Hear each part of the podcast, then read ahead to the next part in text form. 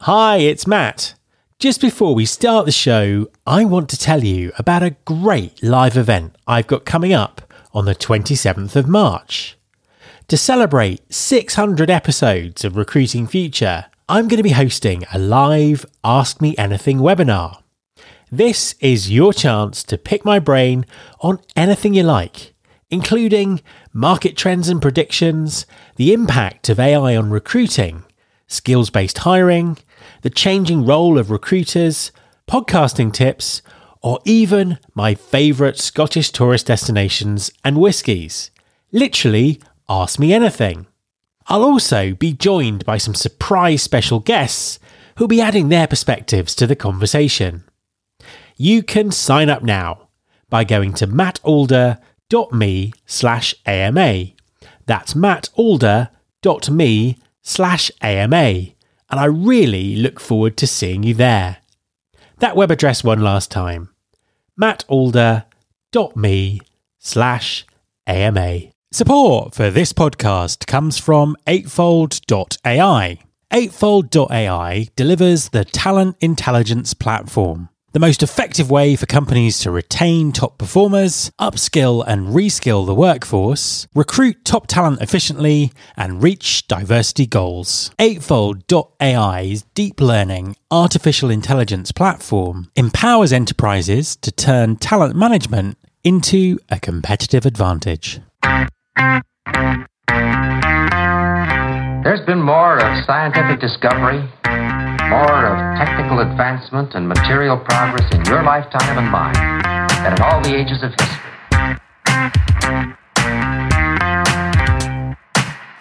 Hi there, this is Matt Alder. Welcome to episode 400 of the Recruiting Future podcast. Can I just say that again? Episode 400. When I launched this podcast almost seven years ago, I had an expectation that I was in it for the long haul, but I couldn't have imagined that 400 episodes later, the show would be at two episodes a week and still growing. Thank you for listening and for all of your support. It means so much to me. In keeping with this show's theme, I want to look forwards and not backwards.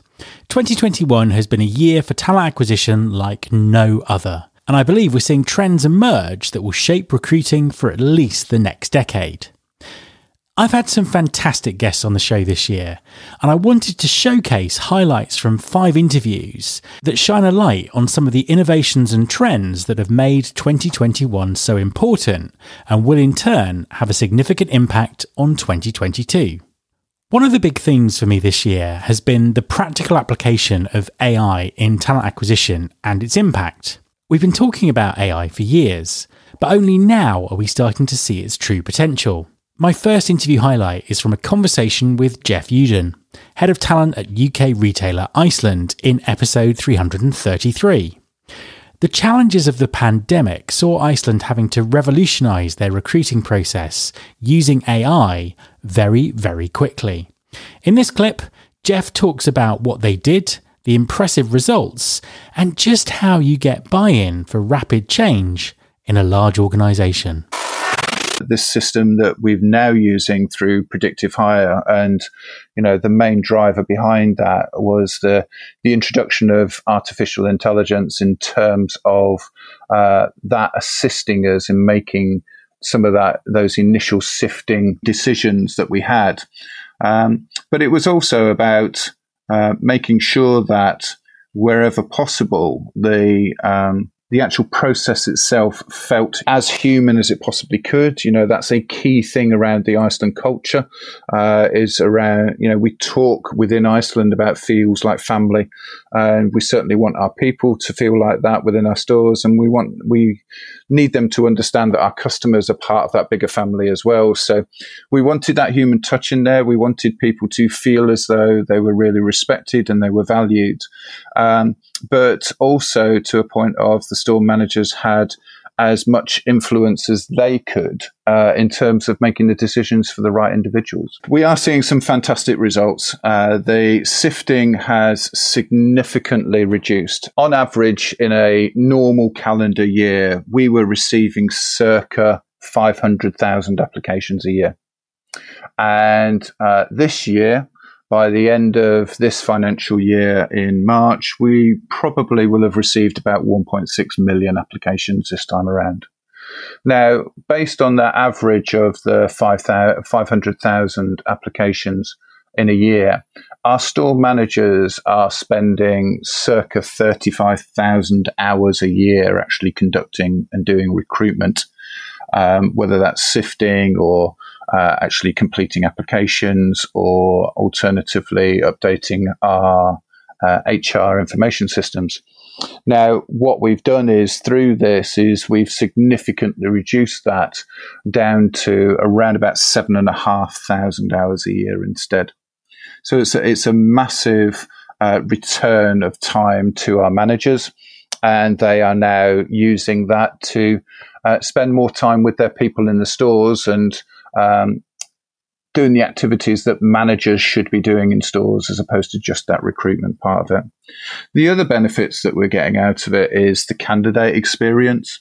Now, our candidates are um, actually at scoring as a, a, an 8.9 uh, out of 10 in terms of the candidate experience that they're actually going through. And also, what it's doing is, as well, is it is significantly impacting their perception about Iceland. And uh, with us, you know, 64% of all of the applicants said that they were more likely to shop in Iceland now uh, over 70% of them were said that they were more likely to recommend Iceland as an employer. And that's the sort of benefits that we were never able to understand before. Um, but we know we'll be impacting the business further down the line. As any talent acquisition leader will know, a critical part of installing any sort of change in that is about involving that business right from the very outset. You know, understanding what the size of the issue actually is, understanding what the size of the prize is, but then involving as many people across the business as you possibly can in terms of the project. Uh, the testing of the project, taking on board all of the relevant feedback, and making sure that they were as comfortable about the ex- experience as what uh, potentially the candidates were actually going to be as well. So, you know, we tested our product uh, with senior leaders throughout the business. We tested our products with hiring managers just so that they could see what potentially it could be giving them uh, and how uh, they could actually use that.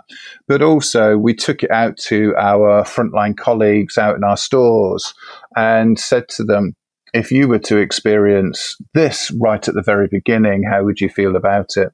Uh, and there was a, a, unanimous view that came back and said uh, that they would have thoroughly enjoyed actually going through that process uh, and would have felt that it was it was more relaxing uh, more enjoyable than perhaps that initial quite nervy first interview. Um, so that's that's where it needs to be. It, it is about that buy-in right before you, we even start the change process, and just making sure that people uh, understand the simplicity of uh, the new process that, that's actually coming through, and making it incredibly easy to understand. The potential of AI to revolutionize the recruiting process itself is undoubtedly the most talked about impact of the technology. But what about other areas of talent acquisition? Where else might we see radical change? In this clip from episode 331, Allyn Bailey, who was at the time global recruitment marketing leader at Intel, talks about the impact of AI and automation on the future of recruitment marketing here's here's what I think is, has happened um, to us. I think that you know, really five years or so ago, we started to understand this concept of recruitment marketing as a discipline inside our organizations. And it was really focused on kind of two key lenses. The first was how do you make your brand appealing and engaging and enticing? And the second was how do you then gather individuals who are interested in your brand and start converting them um, into people who want to apply and to have jobs, right? And we did that through a variety of different marketing capabilities and tactics, and we and we built a we built a um, a practice around that. Um, but there was something happening simultaneously while we were building up this idea of what recruitment marketing was. Um, the talent acquisition ecosystem was changing underneath our feet. Um, what was the way in which we um, attracted, managed, and even selected and matched people to jobs and opportunities has dramatically changed with the um, inclusion of new technologies, right? I remember sitting in um, HR tech uh, four years ago, maybe, and people were like, "Everybody's talking about AI. Is this thing ever going to take off? Is it real? Is it important?" Um, and then the next year, we went back, and um, all sorts of um, you know companies were starting to shoot up who were going to produce some sort of great matching technology or AI based technology. And then the next year, there was this conversation around: Is this about conversational AI, or is this about machine learning, or is this about um, using algorithms to to do predictive modeling? And so while all this stuff was happening, recruitment marketing kept focusing on how can I attract and attract and attract more people. But what talent acquisition and what sourcers and recruiters were starting to function and, and think about was, can I make sense of all these people that I have using this technology and match them most effectively to these opportunities? And the biggest gap was and has been and continues to be not only do we know who these people are, but do we have enough of the right data about them to be able to let these algorithms and machines and ecosystems we put in place from a technology perspective actually do the work of matching and connecting people to opportunities? What that means is recruitment marketing has to transform. It has to shift no longer to be just about how do I attract people and engage them and get them interested, my job as a recruitment marketer now is to build a relationship with these people to get them to trust me enough so that they will tell me more and more about themselves and so that data can be used in the talent acquisition process. So I think um, the biggest opportunity on the horizon is the ability to start to automate um, our engagement decisions. Um, and here's what I mean by that. I'm seeing some really cool technology out there that allows people to build complex workflows um, that can really start to trigger um, very specific engagement paths and and they can automate those right but it always requires today a, a person to have knowledge about um, kind of what's kind of the marketing know-how that's going to allow you to know which direction to send somebody based on their behaviors and actions. I think as we start to apply um, some of the AI capabilities and predictive modeling into the recruitment marketing space, just into content um, uh, leveraging and, and the impact of content execution, and it starts to be able to um, web together what the what the kind of what the potential predictive outcomes are for leveraging different types of content or different types of experiences what that will allow companies to do is to start to build um, basically automated algorithms that will create marketing strategies or marketing executions for us based on our strategies. To me, that's going to be a big win. And I'll tell you why. I think that um, recruitment marketing um, and marketing in general is a very um, complex. Uh, complex capability. And um, most companies do not have the ability to have enough resources to execute at the level that they need to. Um, and so the more we can do to start to move the um, to move the predictive modeling, the predictive capabilities um, to actually automate actions and tasks, um, up the funnel, I guess, kind of further into the marketing space, the more it's going to allow us to leverage our resources more effectively on the strategy side. Um, so I think that's what's going to happen. I think w- just like we saw a few years ago, more and more people starting to apply um, AI to matching um, people to opportunities. And now that's starting to become more and more mainstream. I think we're going to start seeing technology starting to match solutions or engagements, interactions to results. And that will start to become something that's programmatic. A quick message from our sponsor, Wonolo. Hi everyone, I want to tell you about Wonolo. That's W O N O L O. Wonolo stands for Work Now Locally. Wonolo enables businesses to find quality workers for on demand, seasonal, short term, and long term work. Ditch the bulky paperwork and interview process and use Wonolo to find quality workers fast and get work done even faster. With flexible workers and no platform fees, you can save on operating costs, meet demand, and maximize earnings with ease. Wonolo is available in over 100 markets, including Chicago, Dallas, Atlanta, New York, and Seattle. Get workers who are ready to work and spend less time finding them with Wonolo. Go to www.wonolo.com slash pod. That's www.wonolo.com slash pod and take the stress out of finding workers. If AI was one of the big themes of the year, then diversity, equity, and inclusion is certainly the other one. The last 18 months have seen an enormous focus on discussions about DE&I, but is meaningful change actually happening? Back in the summer, I collaborated with the team at TA Tech on a live podcast conference, which included a panel debate on DE&I. Here is global communication and branding leader Charu Malhotra giving her perspective on inclusion, leadership, and the pace of change. But have things changed, which is your question? I don't believe they have. Um, I think there's been a lot of noise around it, but I would mirror it to the, noise around candidate experience that's probably being talked about for the last decade. But are we actually seeing any real significant change in uh, uh diversity inclusion from a leadership perspective and a pipeline perspective? I think the same conversations keep coming up. There's been a lot of um, focus on attraction, as I said. So uh, my uh, heart always sits with branding because that's where I spent most of my career.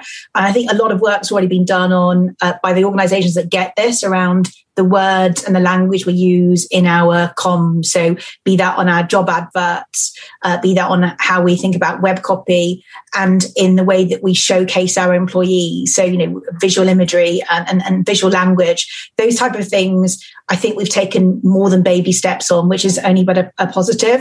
Um, I think what's being done really well. So, people like EY, uh, IBM, Unilever, I would call out they're they've been piloting um, small initiatives that have helped you know things around neurodiversity uh, thinking about social mobility. I think deloitte have done some really fantastic work around social mobility. So i think the recruitment lens of not just thinking about this as a, um, a an attraction piece has been a really positive point. And i think for me when i um, think about what does good recruitment look like it's um, it's having organizations being brave enough to pilot something in the D&I space to help D&I recruitment but then actually go, well, this isn't working and stop it. I think when it go, when people invest too much, whether that's dollars or uh, you know sponsorship, it becomes really hard to backtrack. So you know, versus safe space in recruitment, I think it's brave space. Let's pilot something. Is it working? Is it getting tangible results? Because it's around you know, measuring, you know, what's the impact of this? Is it working? And if it's not, let's try something else. And I think some of the organisations I've mentioned have done a really good job doing some small scale pilots, which then they can now make much more scalable. I firmly believe, and, I, and I've been saying this for you know, seven or eight years now, that you start with the inclusion, you start don't start with the diversity. So I think until you have an, an, an organization that has a culture where people can feel that if they want to be able to bring their full selves to work, they can. And I say that slightly differently to how I said it a year ago, because I've been doing a lot more reading around this in terms of the dictate around bringing your whole self to work has got its own kind of implications to it. So I think building an inclusive culture um, where people are welcomed, where people can thrive, but also that an organization has forensically um, looked at processes and protocols that are keeping uh, unrepresentative groups back is the first step before you start thinking about um, diversity recruitment. And I think what's really interesting, certainly in the last five years, the first step organizations seem to take when they think about, oh gosh, I need to look at a DNI because my competitors are or it's become important is let me go and hire a diversity recruiter. Let me go and hire a diversity consultant. Let me go and hire a head of dni that often sits to uh, uh, reports to hr so i think the inclusive culture and the equity i.e looking at process and controls uh, looking at the culture dismantling where there are biases is the first step. And then uh, you look at diversity recruitment. The role of leadership is, is really fundamental. We can't, you can't do this in an organization without it being role model from the top for it not being something that is not just seen as important, but also accountable and, and measured. Uh, not vanity metrics, because that's really easy just to look at the front end and the top of the funnel, but actually looking at everything internally. Where are people leaving? Why are they leaving? How are they leaving? Um, so I think it's it's key. It requires leaders to be accountable. It requires re- leaders to role model their behaviors and take themselves sometimes into an uncomfortable space. Um, I've just done a, a, project at a seven, eight months at a tech organization where the entire board were white male Americans, bar one leader that was HR. And actually, in my first week, because I was brought in to look at branding and inclusion, I pointed this out and said, you know, what are we doing about this? And I was told, you that's for that's for later on in the day. So it sort of it requires people to feel um, that their leaders aren't just saying this. It's not just um, a initiative and DNI is an initiative, but as I said, accountable, make movable changes, uh, role model behavior. And then something that um, Alan Grant shared yesterday in a podcast I was listening to, which I thought was really interesting. Um, DNI and the values a business has isn't just around, you know, what are painted on the walls or on a wonderful manifest or on a website. It's the, the, the behaviors that are tolerated. Um, so I think it's, you know, role modeling is really important. If we're saying bringing in um, women of color, um, if we're saying bringing in um, un, uh, you know, poorly represented minorities into the organization, it matters in every single team and every single function. Um, and how then that is then communicated externally and internally is a, something that leadership need to take hold of and not just see it as a 2021 program uh, or, or kind of goal. I don't have to tell you how challenging 2021 has been for talent acquisition professionals. The continuing pandemic and unprecedented imbalance in the demand and supply of talent have meant a tough 12 months for all of you. One of the biggest reasons I produce this podcast is because I strongly believe that we need to celebrate, recognise, and raise up the profession of talent acquisition.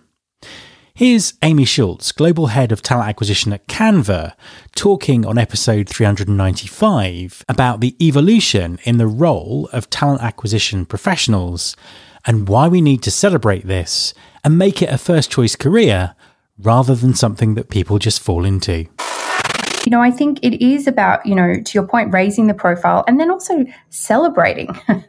um, you know, I think celebrating um, the the role of, of recruiters. And I, I've loved kind of seeing now, you know, more and more industry awards for um, recruiters and, and recruitment teams uh, because I, I, think it's so important to to celebrate and recognize, um, you know, the you know the work, the craft, and, and the impact um, that um, that recruiters have. So you know, I would encourage you know more more industry awards and more companies to you know sponsor you know awards or or even have kind of their own internal recognition um, for recruiters. Like that that celebration point um, can't be underestimated.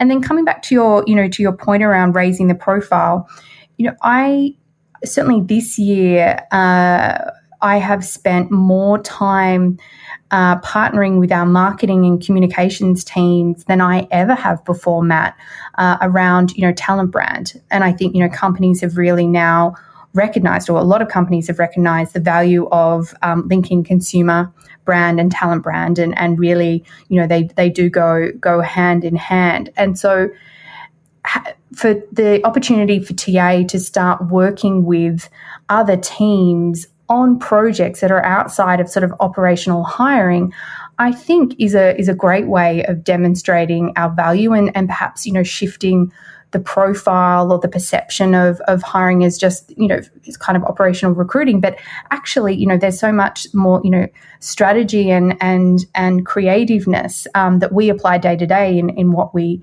in what we do. Likewise, as you know, folks are returning um, to the office and, and companies are starting to think about um, you know hybrid work and, and flexible work. I'm also, you know, involved in in more conversations than I ever before around, you know, where should we hire? You know, what what are the the right locations? You know, what are the skills that we're going to need? you know in in the future and so all of a sudden you know you're in these conversations with perhaps L&D perhaps real estate perhaps employee experience you know perhaps even you know business development or corp dev if if companies are looking at M&As and I'm finding more and more that TA are at the seat in in a lot of different tables. And we have really valuable insight to contribute, um, I think, to, to business strategy as it relates to talent. Um, and I think, you know, right now, talent is, has never been more important to any company's ability to, to grow, be successful, and, and scale. And I think that's also starting to, um, to to up level our our profession and, and the value of it. And I think that's just you know great for our um, for our industry as a whole. Finally, one of the things I always look to bring you on the podcast is an external perspective from thought leaders in other disciplines.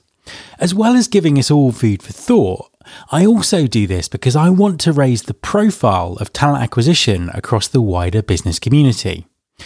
A few weeks ago, I was delighted when Rory Sutherland agreed to come on the show. Rory is one of the world's leading thinkers on behavioural science and was really interested in talking about how it can be applied in talent acquisition. I think his insights on thinking differently and the nature of decision making will be beneficial to bear in mind as we go into 2022. If you're interested in learning more about his work, I would thoroughly recommend his book, Alchemy The Surprising Power of Ideas That Don't Make Sense. I'm the vice chairman of Ogilvy, uh, the advertising group in the UK, but I'm also within Ogilvy the co founder of a behavioral science practice, which essentially studies what I occasionally call the science of knowing what economists are wrong about. And in particular, I'm conscious of the fact always that in any business setting, uh, there is a what you might call a Newtonian deterministic quantifiable dimension to a problem. But there's also an emotional or perceptual dimension to the problem. And one of the curses of business is our need to appear rational in all settings to defend our decisions. Sometimes, in fact, makes business decision making more biased and more ridiculous than consumer decision making. Because the one advantage consumers have in making a decision is they don't necessarily have to justify it in front of a U shaped table. And so they're free to use a mix of emotional heuristics and rational calculus in making a decision. Now, I always put it very simply. I say, when you make a decision as a consumer, this is an oversimplification, but it's a useful distinction. What we're trying to do is minimize the risk of regret. And when we make a decision in a business setting, it's subtly different because what we're trying to do is to minimize the risk of blame. And as a result, we may choose a course of action not because it's in fact better in terms of its results, but simply because it's easier to defend. So, recruiting graduates would be a perfect example of this.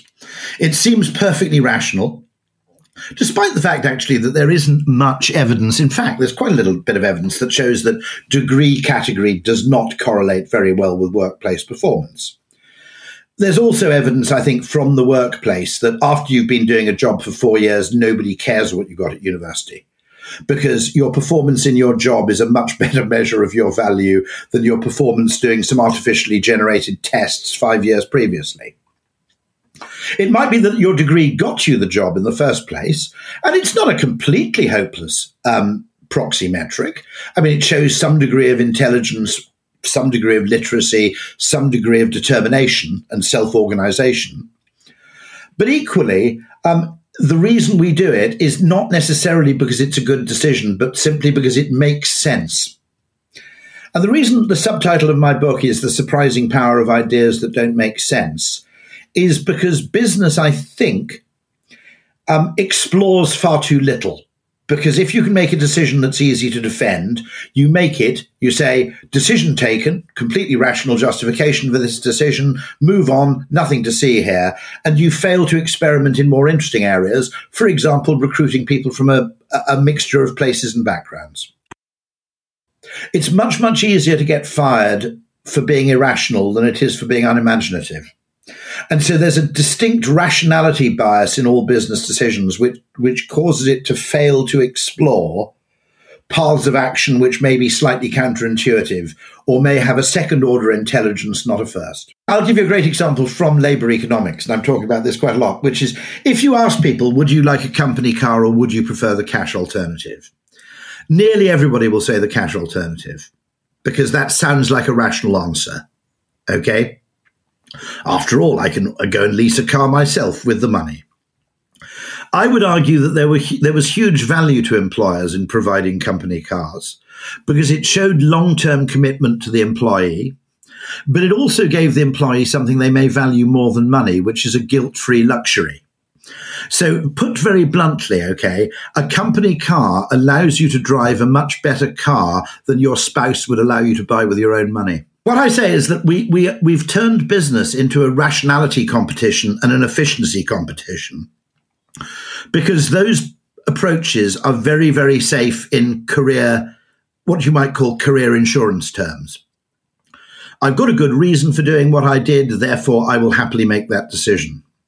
But quite often, the best decisions involve a degree of counterintuitive logic, emotional logic, um, or uh, you know metrics which, to some extent, don't exist because we're packed full of objective metrics about time and distance and cost, but we don't really have SI units for the human emotions. We don't have an SI unit for regret or an SI unit for anxiety and uncertainty. And my contention is a lot of fantastic discoveries are made in the consumer space almost by accident or not necessarily fully intentioned because they happen to tap into a psychological truth which nobody's been looking for because it's not easy to measure. So my example of that I always favor is the Uber map. It's a piece of psychological magic because it relies on the fact that actually we're not that bothered about the duration of our wait for a taxi, whether it's five minutes or 12, doesn't really bother us that much. What we really hate is the degree of uncertainty about its arrival. And so the map doesn't reduce arrival time appreciably. If all you were measuring was how quickly a taxi turned up, you'd never notice the effect of the map. Psychologically, however, it's transformative because instead of going, oh my God, why isn't he here yet? I bet they lied. He's not coming at all. Maybe he's already left. Maybe he can't find the house. You look at the map and you immediately go, oh, look, he's stuck at those traffic lights. I'll have another pint. And your emotional state returns to a happy norm. A big thank you to Jeff, Allyn, Charu, Amy, and Rory. And a huge thank you to all of my guests across all 400 episodes of the show. I'm sorry I didn't have the time to feature more of you in this episode. I also wanted to thank my sponsors, without whom the podcast would not exist. A special shout out to the companies who sponsored in the last 12 months. Thanks to Cronofy, Predictive Hire, MetaView, SHL, Eightfold, Aluba, Willow, Avature, E6, Appcast, Fetcher, Total Jobs, and Paradox. Finally, and most importantly, thanks to you for listening, sharing, and giving me feedback. I'm overwhelmed by the support that I get. I could not do this without you, and I'm very much looking forward to bringing you the next 100 episodes and many, many more after that. If you're listening to this at the time that it's published, it's not the last episode of the year. I have a great interview on the impact of AI lined up for next week, and a bit of a holiday special coming up between Christmas and New Year, looking ahead to 2022. You can subscribe to this podcast in Apple Podcasts, on Spotify, or via your podcasting app of choice. Please also follow the show on Instagram. You can find us by searching for Recruiting Future. You can search all the past episodes at recruitingfuture.com. On that site, you can also subscribe to the mailing list to get the inside track about everything that's coming up on the show. Thanks very much for listening. I'll be back next time, and I hope you'll join me.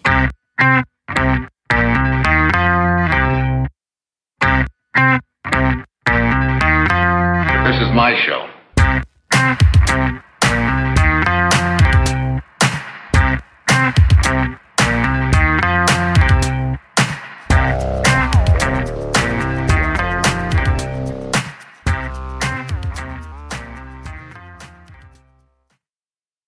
You ever found yourself scrolling through financial news and wondering, how does any of this affect me? How can I read a major headline and truly understand what impact that has on not only my portfolio, but my life. Well, our goal on the podcast Inside the Street, hosted by Wall Street analysts at Le Chiffre Partners, is to provide public investors and young professionals with a deeper understanding of the mechanics that drive those major headlines. And what better way to dive into these mechanics than hosting Wall Street analysts themselves to discuss the newest trends in finance firsthand? Well, on our show, we bring you real perspectives from the front line. Hearing these analysts give commentary has made our listeners much more well versed on the financial markets. This approach to discussion allows our listeners to engage in conversation with much more educated opinions and predictions. So be sure to check out our show, Inside the Street, wherever you find your podcast.